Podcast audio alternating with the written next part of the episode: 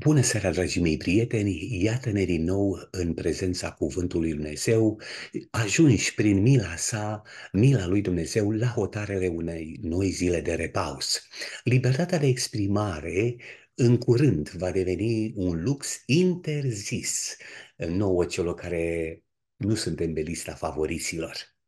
Autoritatea celor care sus țin această idee sau sunt plătiți să gândească pentru noi, ne spun că în curând orice voce care se ridică pentru a exprima un alt punct de vedere, va fi adus la tăcere. Cine nu este cu noi este împotriva noastră.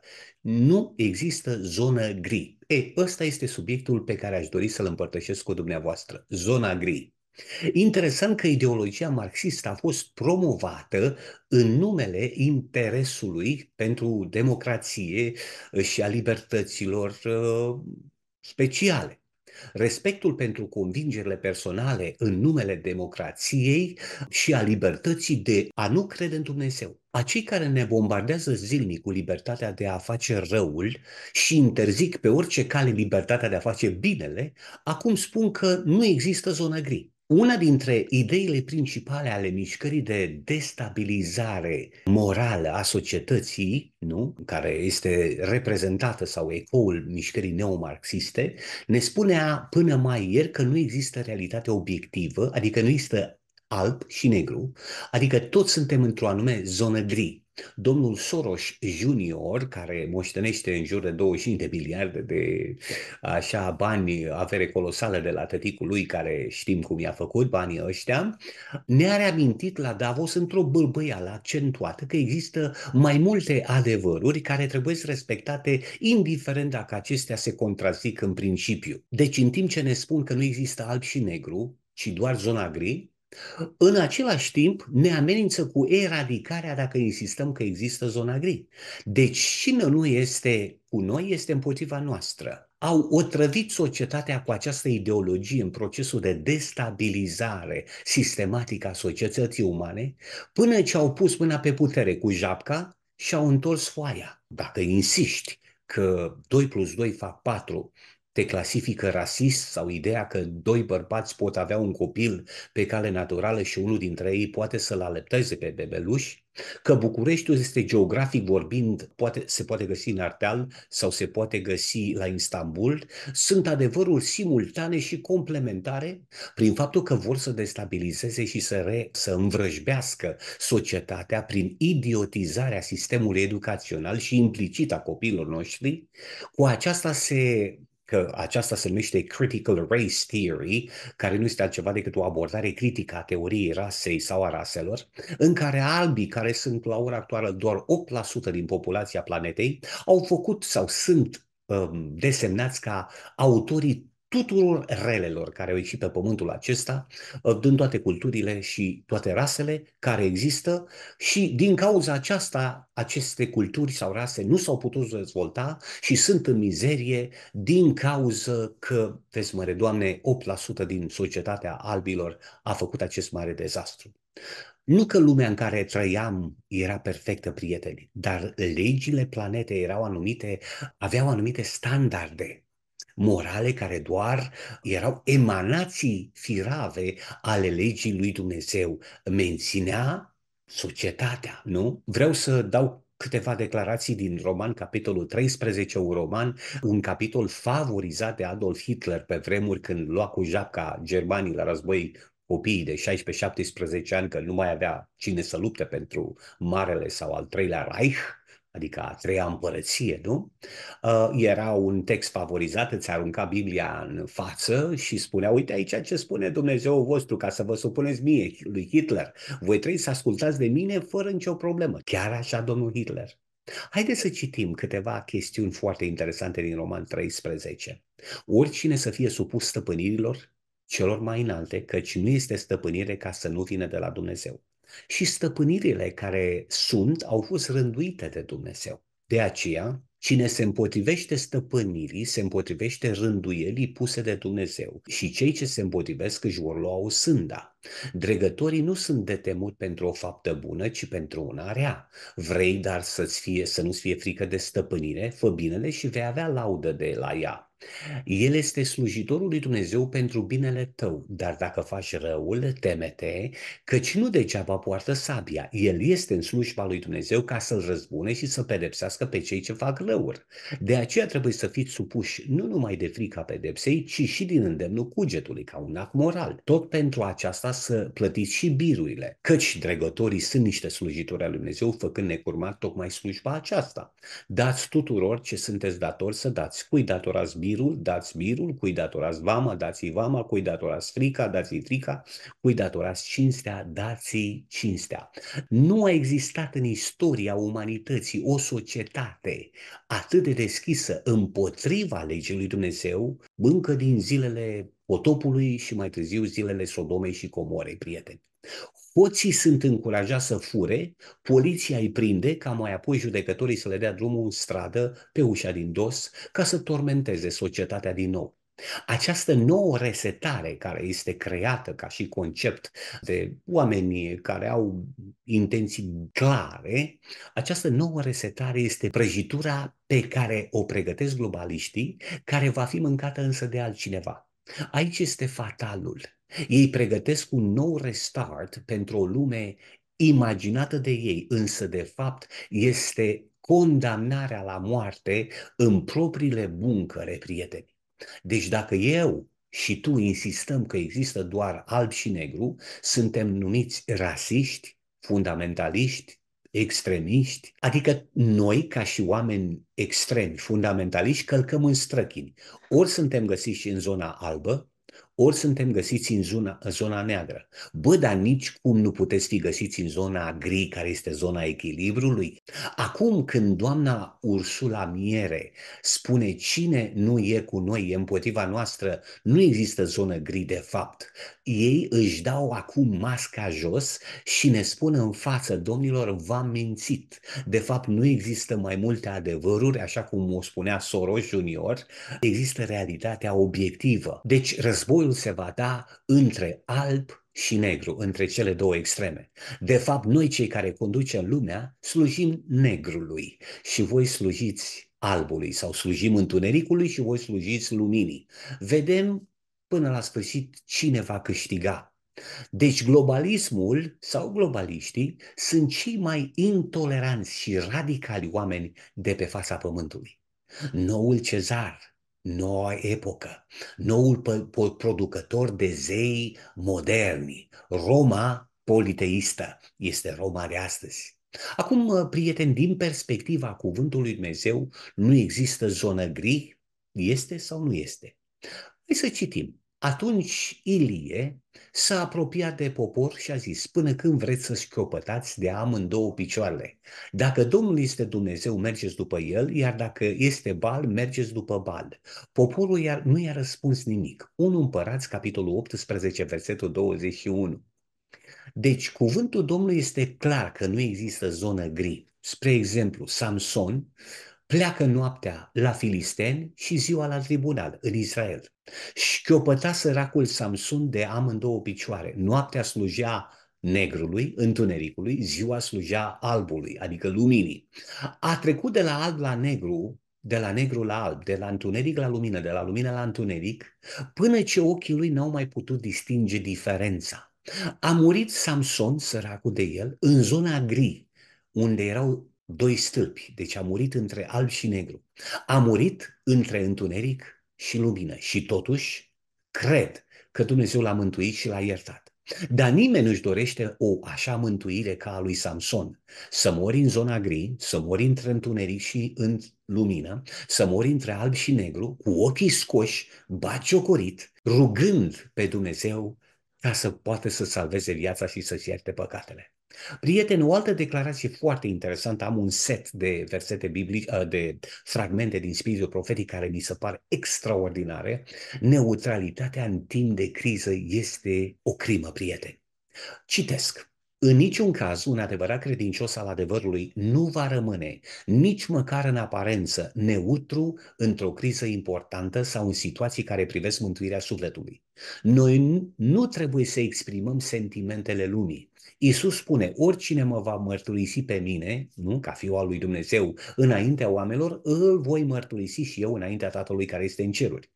Dumnezeu îi cheamă pe toți să ia în considerare cui vor sluji și cui intenționează să se închine. Ei vor fi influențați la dreapta sau la stânga de opiniile și pozițiile lumii. Vor fi ei oportuniști luând o poziție în funcție de circumstanțe? Acum, înainte de a avansa încă un pas, să se uite cu atenție pentru a vedea care sunt sentimentele lor, obiectivele și scopurile lor. O declarație din uh, scrisori și manuscripte, volumul 6, 1889-1890, paragraful 1. Dragii mei prieteni, vă aduceți aminte că cei din Valea Dura au plecat capul pe jumătate chiar dacă nu s-au plecat în genunchi? Erau foarte mulți evrei care n-au făcut ce au făcut cei trei tineri. Extremiști, nu au mers într-o extremă clară, categorică. Uh, Shadrach, Meshach și Abednego au, n-au stat în zona gri, au fost evrei care au stat în zona gri și care nu și-au plecat genunchiul înaintea statuii, dar și-au plecat capul. capul. Aceasta este zona gri. Însă ceea ce este interesant este că cei din Valea Dura au plecat capul pe jumate, au rămas în, va, în zona gri, nu au fost aruncați în cuptor și nu l-au întâlnit nici pe Domnul Isus Hristos, corect? Cei trei au mărturisit pe Domnul Hristos public și au avut privilegiul să-L întâlnească pe Domnul Hristos public în cuptorul cu foc. Nu pierdem un astfel de privilegiu. Nu mi-aș dori să plec doar capul și să pierd marele privilegiu de a întâlni pe Domnul Hristos.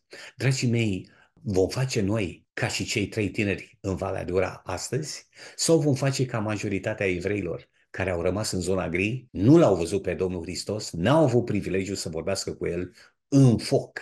Și în lumea în care ne găsim să trăim viața Domnului Hristos și să vorbim mintea Lui.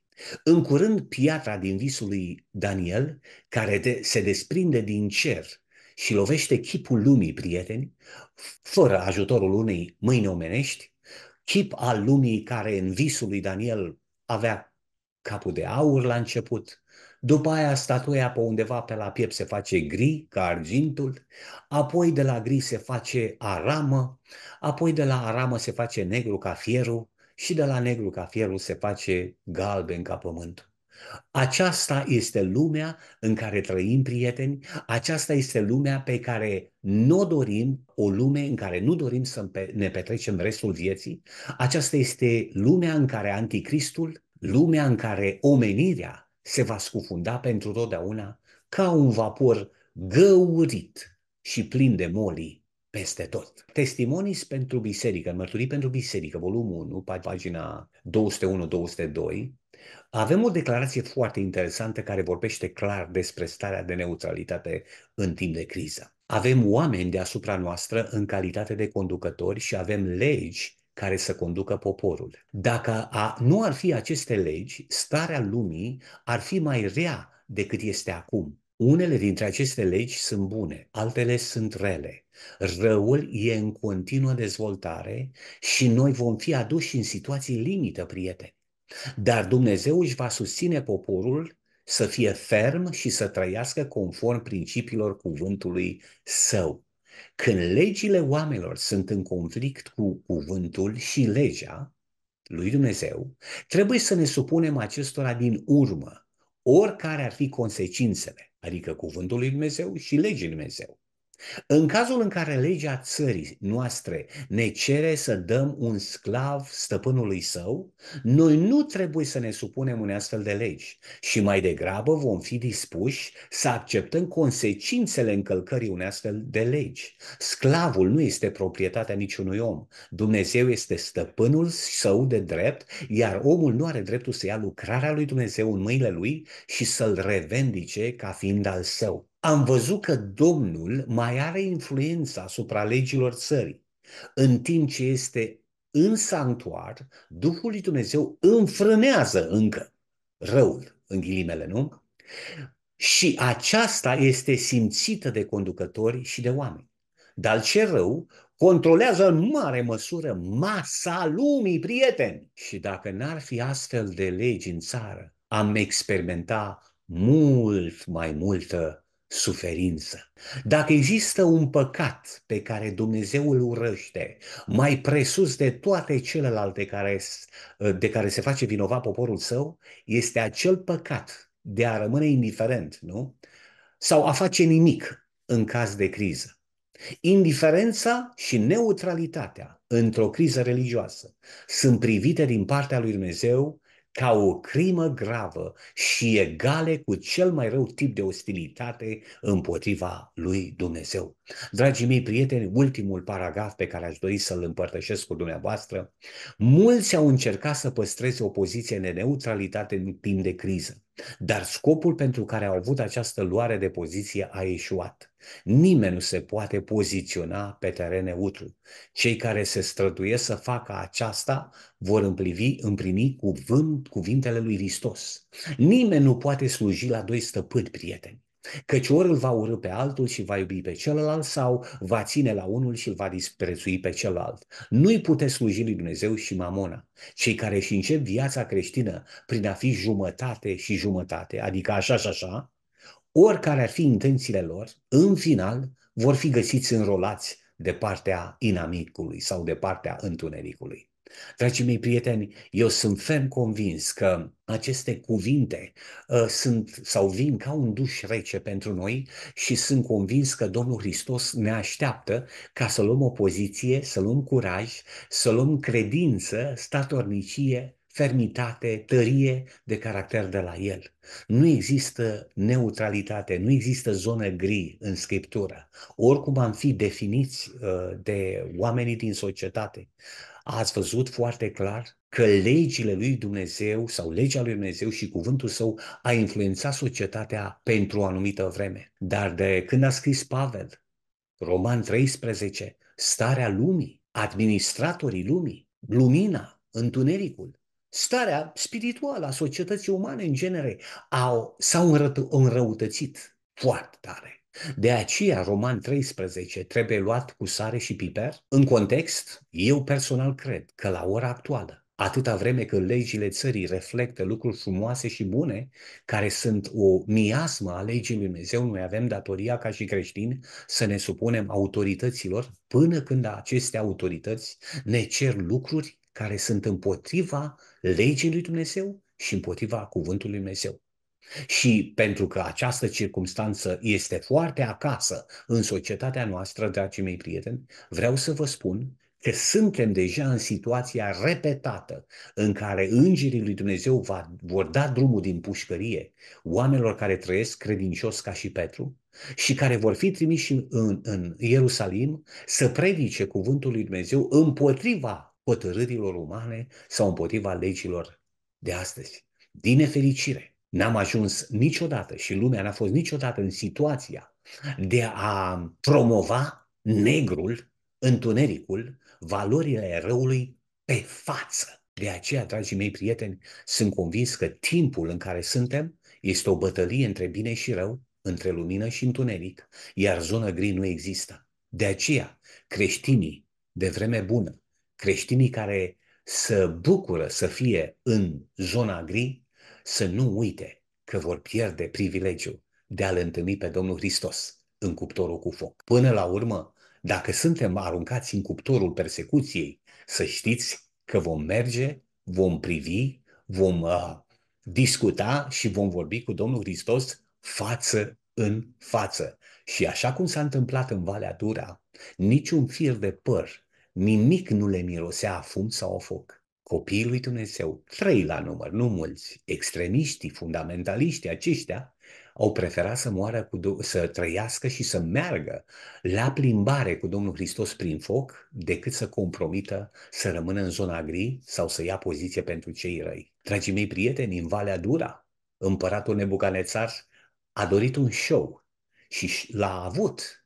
Problema este că atunci când Domnul Hristos i-a onorat pe cei trei, toată planeta a întors spatele statuii de aur. statuia care trebuia să fie obiectul de venerare, nu? Statuia care trebuia să fie obiectul de închinare, devine uitată, lumea întreagă schimbă direcția și se uită cu atenție la televizorul sau la imaginea care este transmisă direct din cuptorul lui Dumnezeu. Acolo, trei tineri erau în liniște, în pace, în bucurie, vorbeau cu Domnul Hristos, mergând împreună în cuptorul de foc, ca și cum timpul și spațiul n-ar exista.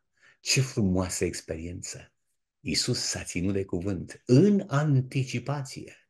Cei care mă vor mărturisi înaintea oamenilor, îi voi mărturisi și eu înaintea Tatălui din ceruri. Credință superbă, credință care nu are nicio știrbire, nu are niciun uh, defect. De aceea, Bunul Tată Ceresc să ne binecuvânteze în această seară cu o reflexie puternică asupra faptului, asupra ideii dacă există sau nu zonă gri. Bunul Tată Ceresc să ne ajute să luăm o poziție hotărâtă de partea luminii, de partea albului, de partea curăției și de partea relației cu Dumnezeu. Iubite Tată din ceruri, îți mulțumim în numele Domnului Hristos pentru harul Tău, te rugăm să ne binecuvântezi acum și în această seară să ne dai șansa de a medita, de a reflecta la cine suntem și cât costă credința noastră și dacă suntem dispuși să plătim prețul credinței. În numele scump, minunat al Domnului Hristos, îți mulțumim, te iubim. Amin.